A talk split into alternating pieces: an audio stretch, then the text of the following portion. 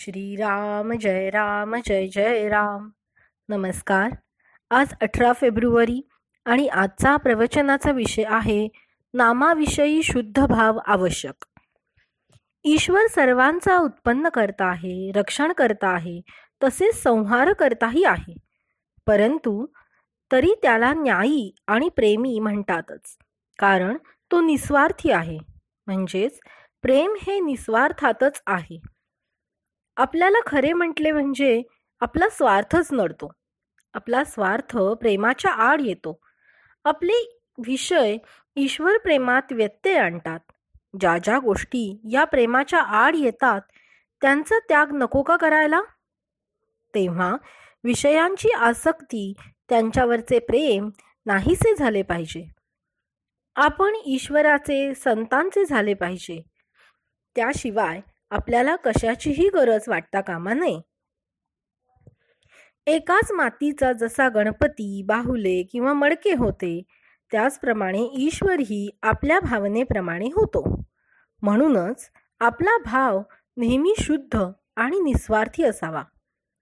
मुळाशी पाणी घातले की झाड वाढते पण आपण मुळापर्यंत जातच नाही. तेव्हा भाव शुद्ध कसा होईल ते पाहावे. उदाहरणार्थ एकादशीच्या दिवशी उपवास करायचा एवढेच आपल्याला ठाऊक असते. पण एक सद्गृहस्थ एकादशीला भगवंताचे नामस्मरण करायचे. सोडून बारा वाजेपर्यंत अंघोळ न करता अंगण मोहरी झाडत बसला. असे आमचे चुकते. थोडक्यात म्हणजे आपल्याला मुळात काय पाहिजे हेच कळत नाही. कावीळ चाली म्हणजे डोळ्याला खरे रूप कसे कळणार? म्हणून ज्याचे डोळे साफ आहेत तोच सांगेल त्याप्रमाणे वागावे. याकरिता गुरु आज्ञा प्रमाण मानून आपण वागत जावे.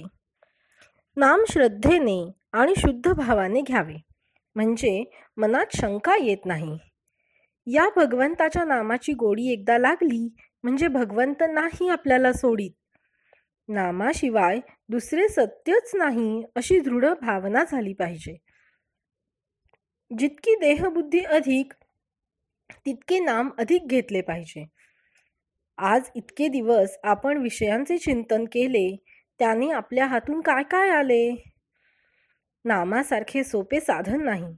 प्रापंचिक लोक असे म्हणतात की विषयांचा अनुभव तात्काळ येतो पण भगवंताचा अनुभव हा अनुमानाचा आणि श्रद्धेचा आहे. हे त्यांचे म्हणणे मला पटते. प्रापंचिक लोक प्रपंच सोडित नाहीत याचे मला नवल वाटत नाही. पण ते सुख चिरकाल टिकणारे आहे ही समजूत करून घेऊन त्यामध्ये रमतात याचे मला वाईट वाटते. मी हे असे म्हणतो की तुमच्या अनुभवाप्रमाणे जे खरे आहे तेवढेच तुम्ही खरे माना. विषयाच्या ध्यासापासून सुख नाही असे वाटू लागले म्हणजे नामाची गोडी येईल. आपल्या देहावर आपली सत्ता नाही आपल्या पैशावरही आपली सत्ता नाही. आपल्या माणसांवर आपली सत्ता नाही म्हणून आपले कर्तव्य तेवढेच करावे. आणि ते करीत असताना आपले मन दुश्चित्त होऊ देऊ नये.